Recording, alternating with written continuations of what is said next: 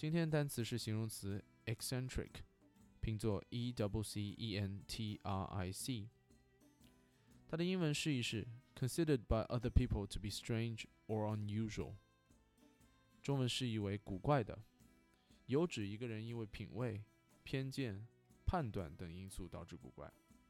例句有：His behavior grew increasingly eccentric as time went on. she was the classic eccentric old lady living with a house full of cats.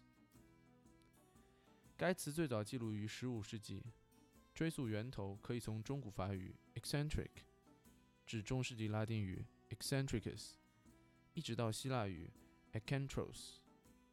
希腊语这个词义为出离于中心的，由前缀 ek 和词根 kentron 组合。ek 意为出来、离开。